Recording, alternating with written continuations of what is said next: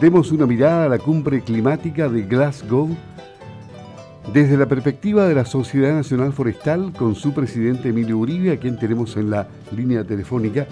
¿Cómo está, don Emilio? Buenos días, gusto de saludarlo. Luis Márquez por acá.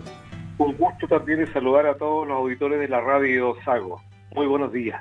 ¿Cómo está? Bueno, finalizó hace ya varios días, el 12 de noviembre, efectivamente, la COP26, donde más de 100 líderes mundiales de 197 países reunidos en la cumbre climática de la ONU en Glasgow, se comprometieron a detener y a revertir la deforestación para el 2030, alguna de las metas.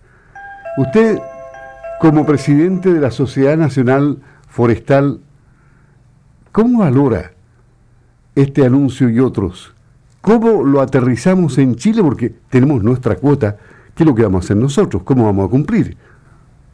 Sí, muy, muy, muy, muy, digamos, primero reconocer de que por fin más de 200 países lograron eh, comprometerse a ciertas acciones para mantener el para poder, digamos, eh, de qué forma se logra bajar uno de los dos grados por el calentamiento global y ojalá alcanzar a 1,5 grados para evitar una catástrofe climática.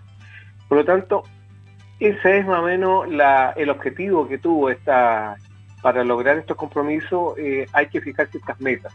Y las metas es cómo poder continuar reduciendo las emisiones hasta que se llegue a cero neto para el 2050.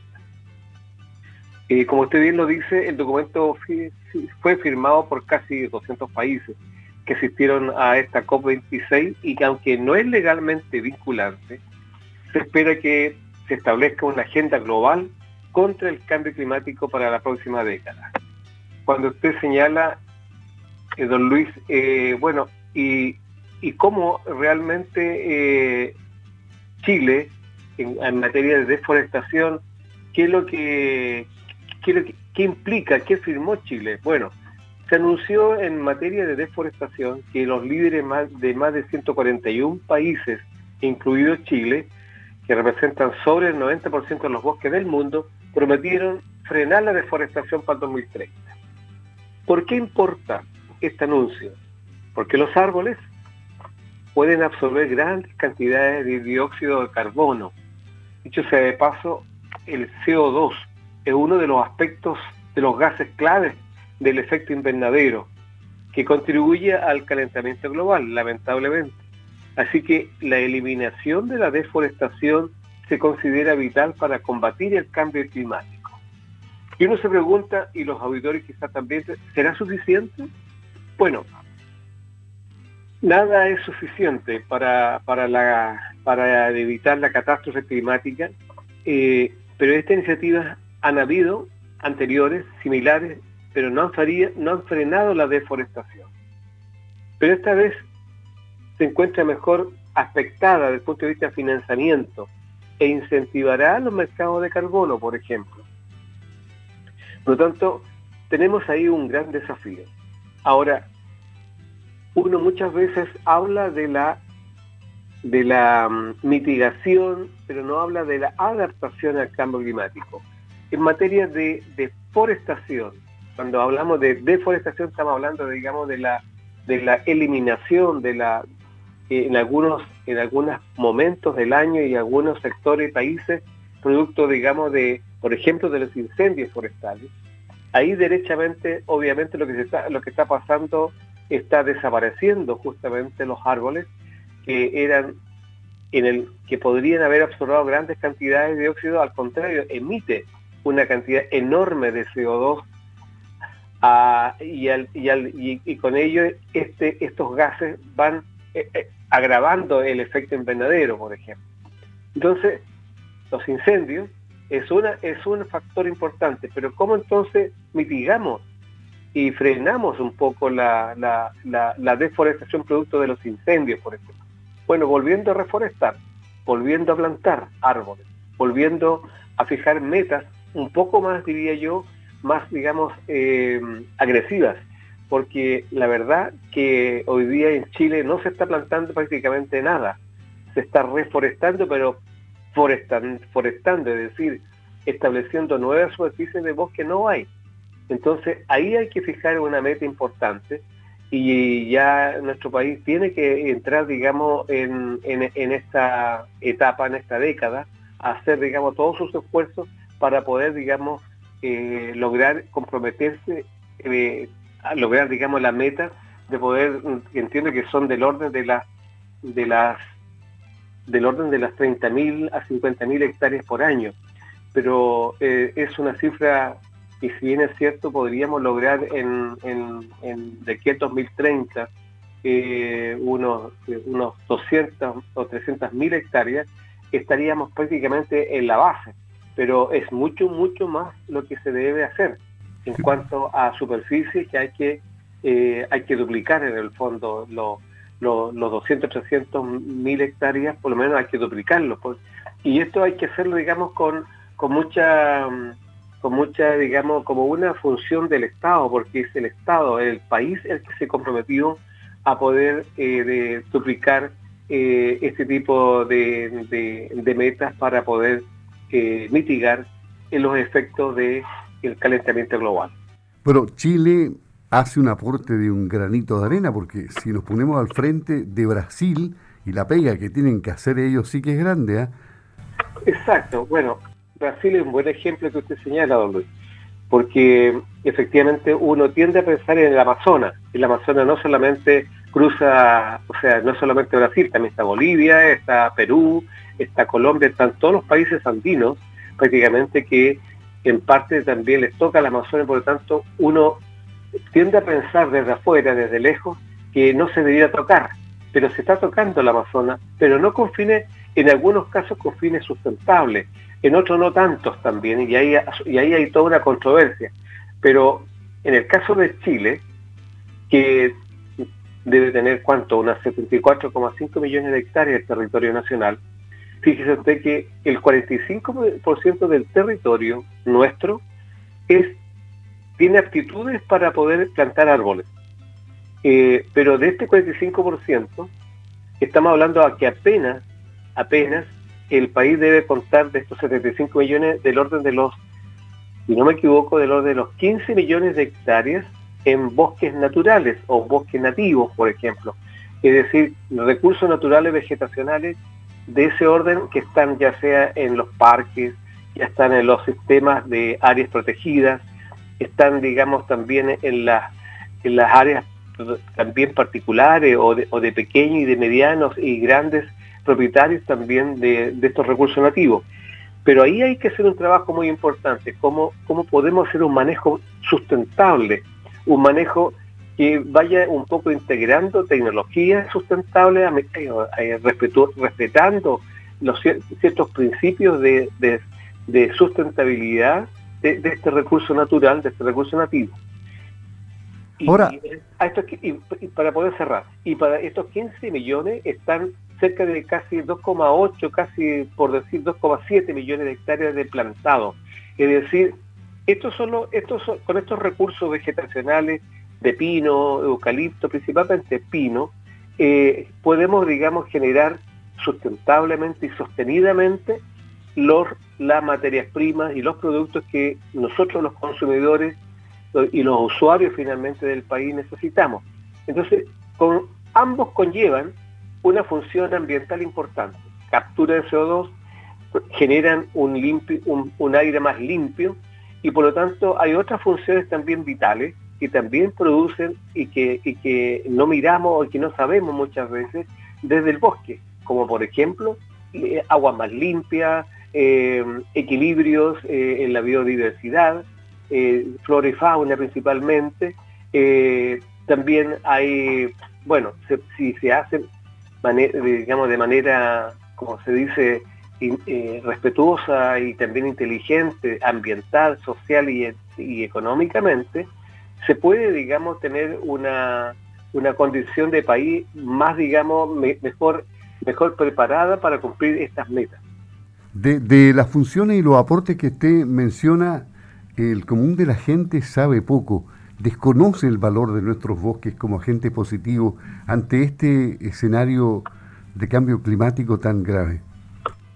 Exactamente. Eh, lo desconocemos también porque es una, se ha dejado un poco como, a ver, yo creo que en todas partes del mundo, usted mencionó el Amazonas, eh, también está Australia, hemos visto cómo se han y se ha ido desertificando territorios importantes de, diversos países. En nuestro país, por ejemplo, el desierto también ha ido avanzando hacia el centro, desde el norte hacia el centro, producto, digamos, de la falta de árboles, la falta, digamos, de metas para poder recuperar esos suelos y, esos suelos, a medida que se, eh, se ven descubiertos, eh, obviamente que cuando llegan estas intensas lluvias en algunos momentos del año, lo que hacen, y lo hemos conversado, don Luis, en otras oportunidades, lo que hacen es perder lo poco y nada de productividad que tienen esas, esas tierras, esos suelos, y por tanto se erosionan y al erosionarse queda prácticamente totalmente a merced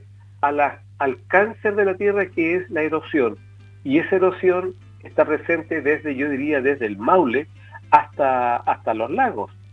Entonces, tenemos ahí un desafío importante, cómo poder, por ejemplo, mitigar eh, para capturar CO2 plantando más árboles.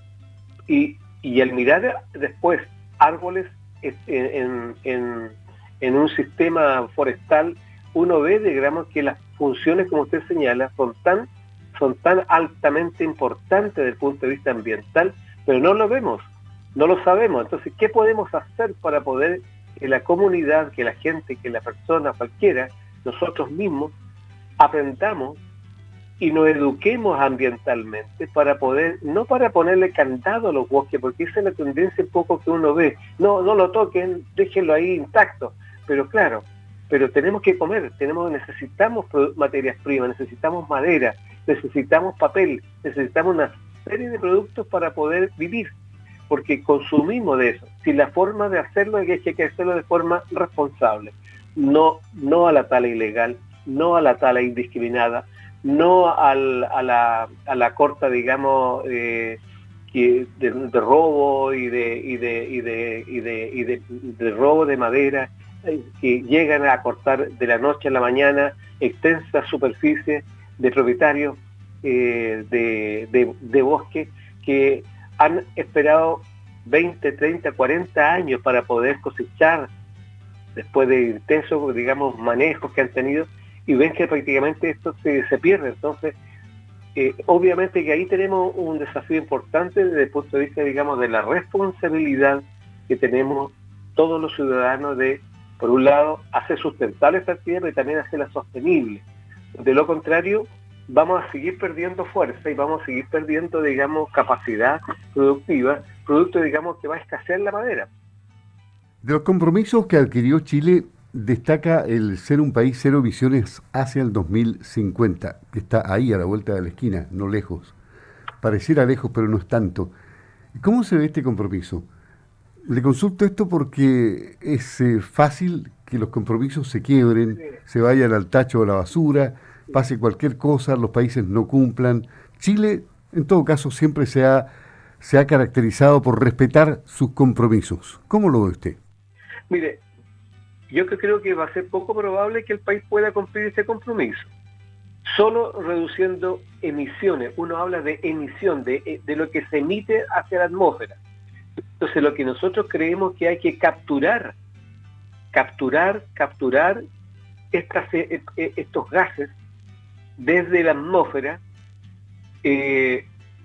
porque la emisión tiene que ver, por ejemplo, con los incendios, tiene que ver, digamos, con la energía que, necesitamos de, y esa energía se hace con la transformación de aquellos fósiles, como el combustible, como el petróleo, como el carbón, por ejemplo. Entonces, gran parte de, lo, de los que demandan, para los grandes demandadores y, digamos, responsables de la, de la, de la, de las emisiones y contaminación finalmente ambiental y calentamiento global, es precisamente esta industria en base al carbón, porque la energía todavía no ha podido avanzar fuertemente la, la energía que se puede producir a base de energías renovables, por ejemplo, como la, misma biomasa forestal, como también como la, eh, las eólicas, y, y, así han aparecido varias, pero tiene que llegar a, un punto en que pueda eh, igualarse a la demanda que existe para poder producir energía. El otro es transporte.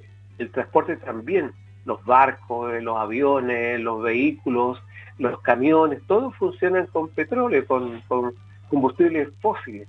Entonces, esos son los grandes agentes causantes de la, eh, de la carga que existe hoy día en, el, en, el, en, la atmósfera, producto, digamos, y esto es lo que está incrementando un poco el calentamiento global. Por lo tanto, ¿qué hacemos ahí? Entonces, tenemos que trabajar mucho en la materia energética, eh, aprovechar nuestros recursos naturales y para hacerlo cada día más sostenible y renovable. Eh, y esto también se acordó en la COP, donde se hizo un llamado para reducir gradualmente el uso del carbón como fuente de energía. Eh, lamentablemente, lamentablemente, eh, China e India prácticamente no lo hicieron, no, lo, no se comprometieron de, de hacer este tipo de, prácticamente por ejemplo, más de 40 países, incluidos los principales consumidores de carbón como Polonia, Vietnam y Chile también, acordaron reducir el uso del carbón, que por primera vez de forma explícita se nombra como la raíz de las causas del calentamiento global. Pero prácticamente hay países como India y China que al final impidieron que se firmara el término de la eliminación gradual de su uso como fuente de energía. Y esto no es un escándalo porque todo el mundo comercia con China y a China se le perdona todo por buen negocio. Así es. Y el otro y el otro y el otro eh, gas también eh, que también se emite a la atmósfera que es fuerte que más o menos bueno el carbón representa más o menos genera un 30, casi un 35 un 37% que, que eh, el carbón en el fondo porque se sigue usando no es porque sea malamente es porque todavía no están las, las los, recursos financieros como para poder adaptarse, para mitigar el efecto del, producto del, del, carbono, porque es el que genera la electricidad en el mundo. Por lo tanto, ahí hay un tema. El otro gas, donde se decía recién, son las emisiones de metano, que ahí algo se, se, acordó que para el 2030 eh, eh, más de 100 países acordaron, digamos, de que eh, siendo este un gas de efecto invernadero muy potente eh, y que prácticamente es responsable de un tercio del calentamiento causado por las personas, la mayoría está eh, producida por actividades como la cría de ganado, la eliminación de desechos, hay ciertos, hay ciertos pantanos también que emiten metano, en fin, lo mismo, digamos, desechos plásticos que también emiten también a la atmósfera este y otro tipo, digamos, de, emisiones al... Entonces, uno, uno dice, ¿cómo se puede comprometer uno más? Y, nosotros desde el punto de vista de la forestación vemos que es a través de la captura. En el caso del ganado puede ser el silvopastoreo, por ejemplo. Hay, hay tecnologías ambientalmente bastante interesantes que ya se están aplicando, que ya se están utilizando en Chile, y, en el mundo de los altamente desarrollados lo están haciendo porque se dieron cuenta que el metano es uno de los, eh, uno, como digo, el segundo después del carbono, del CO2, por ejemplo. Eh, la realidad, y finalmente nos quedan 30 segundos, ¿la realidad chilena contempla recursos para el cuidado de sus bosques? Y si es así, ¿son suficientes? ¿Qué podemos hacer a nivel local? Resumámoslo eso en, un minuto. Sí, mire, yo creo que eh, va a depender también mucho de la autovigilancia, porque no solamente con recursos, todos el, no, no, solamente, digamos, los 130 billones que se acordaron ahora eh, para respaldar las tecnologías limpias como una de las energías renovables eh, será suficiente. Eh, por lo menos los grandes países altamente desarrollados se, se comprometieron así a hacerlo, para dar financiamiento directo para quienes se alejen de la industria de los combustibles fósiles, por ejemplo. ¿Será, digamos, suficiente? Todavía no hay definición concreta de lo que exactamente corresponde a las metas de cero emisiones de los países. Y Chile, con, el próximo cambiar gobierno, tendrá que entonces revisar la estrategia eh, que el propio Ministerio de Medio Ambiente eh, llevó a esta COP para poder, digamos, hacer más, para acortar los plazos y ser más efectivo y dar esperanza para que el movimiento del hacia cero neto emisiones tome más impulso. ¿ah? yo creo que para allá, para allá apunta un poco el, el, ¿cómo se llama? La, el desafío que tenemos por delante. Eh, porque, como, como digo, el, el apoyo que se necesita de los grandes países eh, va a venir, ¿cierto? Pero tenemos que también nosotros hacer lo nuestro. ¿Cómo logramos? Lo, logramos, digamos, de, de, de, de proteger nuestros bosques y cómo nos comprometemos a elevar las tasas de forestación, porque de lo contrario eh, vamos a estar incumpliendo lo que Chile suscribió. Ok. Emilio Uribe, presidente de la Sociedad Nacional Forestal, analizando lo que pasó en la COP26. Gracias por estar en Campo al Día. Que tenga una muy buena jornada. Buenos días, don Emilio. Muy buenos días. Muchas gracias. A usted.